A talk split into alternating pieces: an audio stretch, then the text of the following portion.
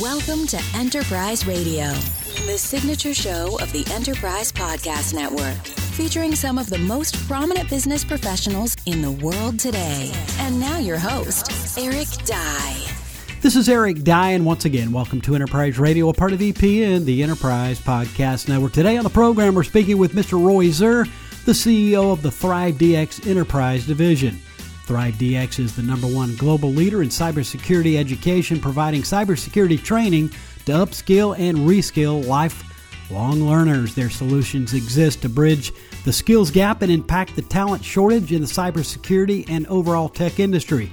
Roy is joining us today to help us understand the current threat landscape for enterprises, and we'll explain why the key to keeping your company safe is right at your fingertips the people who make up your organization. And Roy, thanks for joining us here today. Thanks, Eric. It's a pleasure to be here. And our pleasure to have you with us. Looking forward to hearing from you. And I'm sure there's a lot we need to learn about cybersecurity, and I'm sure we'll learn a couple of things from you here today. So tell us, for starters, what is the number one threat to business security this year in 2023? You know, cybersecurity sounds like a technological issues, and there are a lot of technological challenges in cybersecurity. But actually, when we look at the data, uh, research by IBM and other, you know, other big tech companies, we see that actually the biggest threat in cybersecurity is the human factor, which is involved in, in about 95% of all security incidents. And also, we see the attack vectors where hackers target right now organizations from small organizations to large enterprise. The entry point to the organization from a cybersecurity point of view is the human being, the human factor. So we see phishing attacks with email phishing or smishing with SMS phishing. And we see other ways that hackers exploit the vulnerabilities and weaknesses of the human factors. That so that's actually the main reason uh, and the main factor that's involved in, in cybersecurity breaches. Certainly, some good information to get us underway here today. Now, also, how can organizations mitigate all this that you just mentioned? So, when we think about cybersecurity in every organization, from small organization to a large organization, you need to think about three main factors that you take in consideration technologies that you implement, processes that you implement, and how you're investing in people. Now, based on the research we see by IBM and others, we see that investing in people brings the biggest reduction in risk and also the most significant ROI, return on investment, in, in, in consideration to you know other aspects of technologies and processes. So the main thing I would recommend, we would recommend, is to invest in effective training that focus on changing behaviors of your employees meaning get them the relevant get them the relevant training for them whether these are the end user that need security awareness and phishing training or whether these are the developers and engineering your organization that need uh, uh, AppSec, application security training, or IT security training. This is something that we need to make sure that every person in the organization gets the relevant training and is qualified with the necessary knowledge and skills to get their job, you know, better and, and more secured. Another question for you, Mr. Zur. What does tailored training look like? I saw somewhere that the goal is building a culture of security. Tell us about that. That sounds quite interesting. Yeah, so training, a lot of time when people think about cybersecurity training, they don't think about this as something that you know they would like to do. If you think about an organization, most people that are not in the security space see this as a burden. And, and, I understand, you know, they have their life, they have their jobs, they don't really want to invest too much in, in cybersecurity training. Especially, they don't want to invest in cybersecurity training if this is generic training that is not really relevant for their industry or position, etc. So when we when we think about tailored training, we think about this to be customized and relevant in several aspects. One, you want to make sure that the training is relevant to your position. Meaning, if you are a developer, you want to make sure that you're getting cybersecurity training that is around application security or software, software development code or software development uh, aspects in, in secure code. If you are a you know a compliance officer or a risk manager, you need to make sure you get training around these aspects.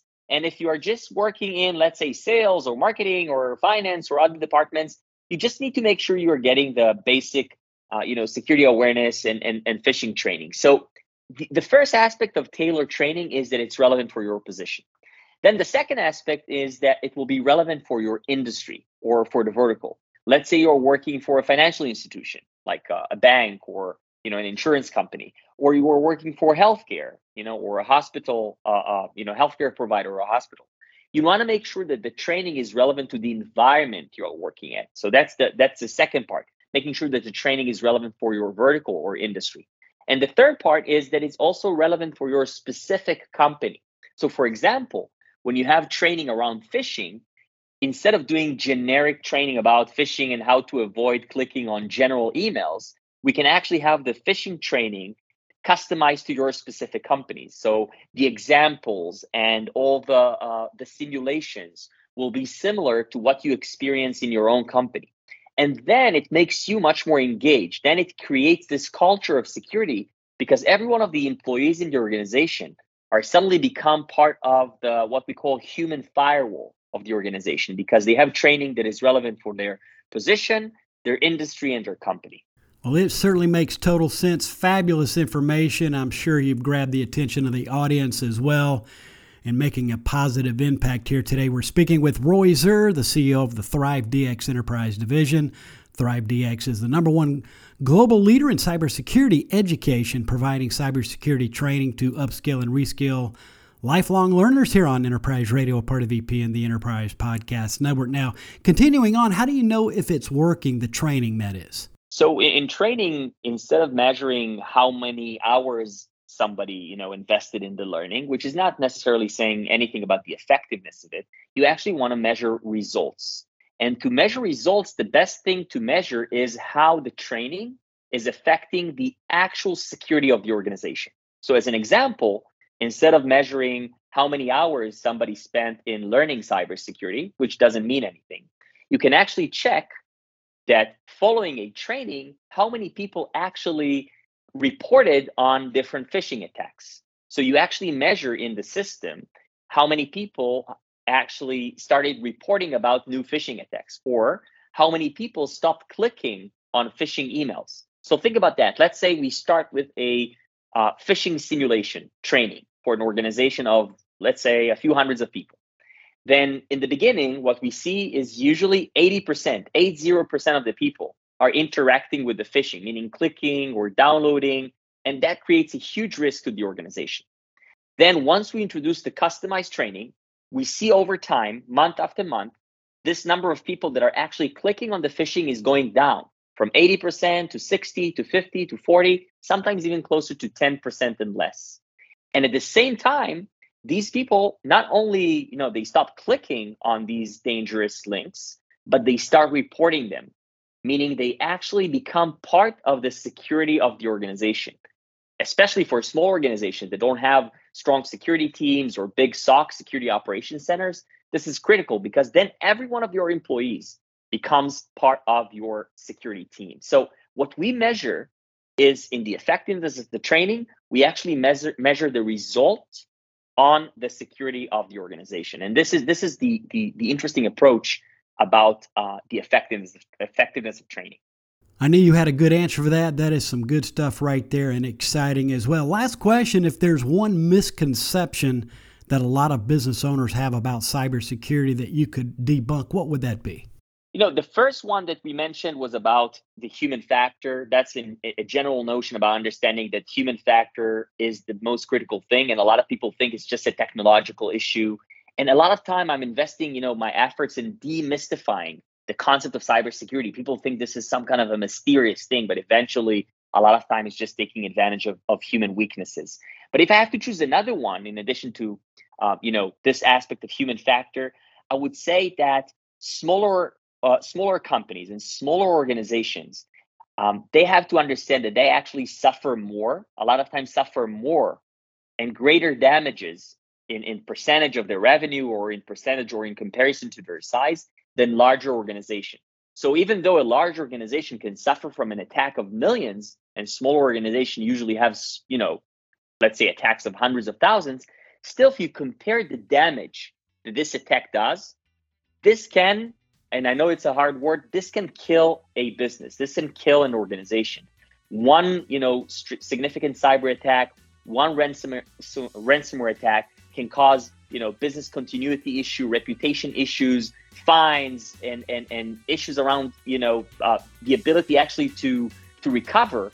All of this is something that is a misconception of a lot of small businesses. They say, you know what, I don't really care about this. It's not my problem. Cybersecurity, I don't really care. I'm too small. No organization is too small to get attacked, and we need to take this in consideration.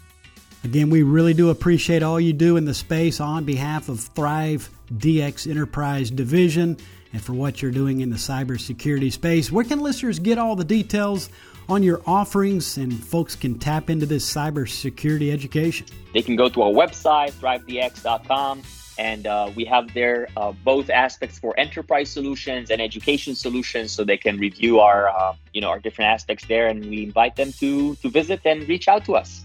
Sounds good. And of course, we'll leave that link within the show notes of this broadcast. Again, folks, it is thrivedx.com. Mr. Zur, all the best, and thanks for joining us here today on Enterprise Radio. Thanks, Eric.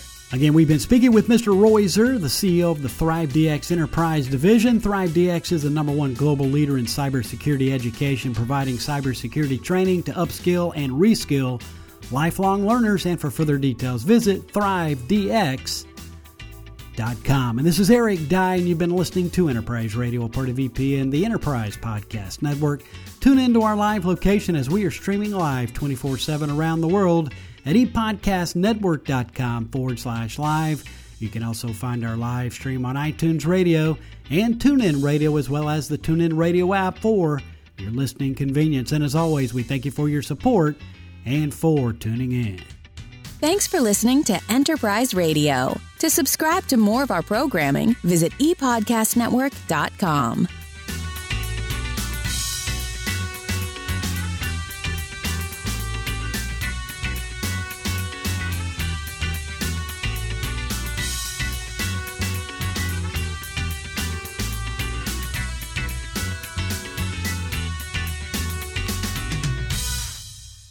This is the ePodcast Network.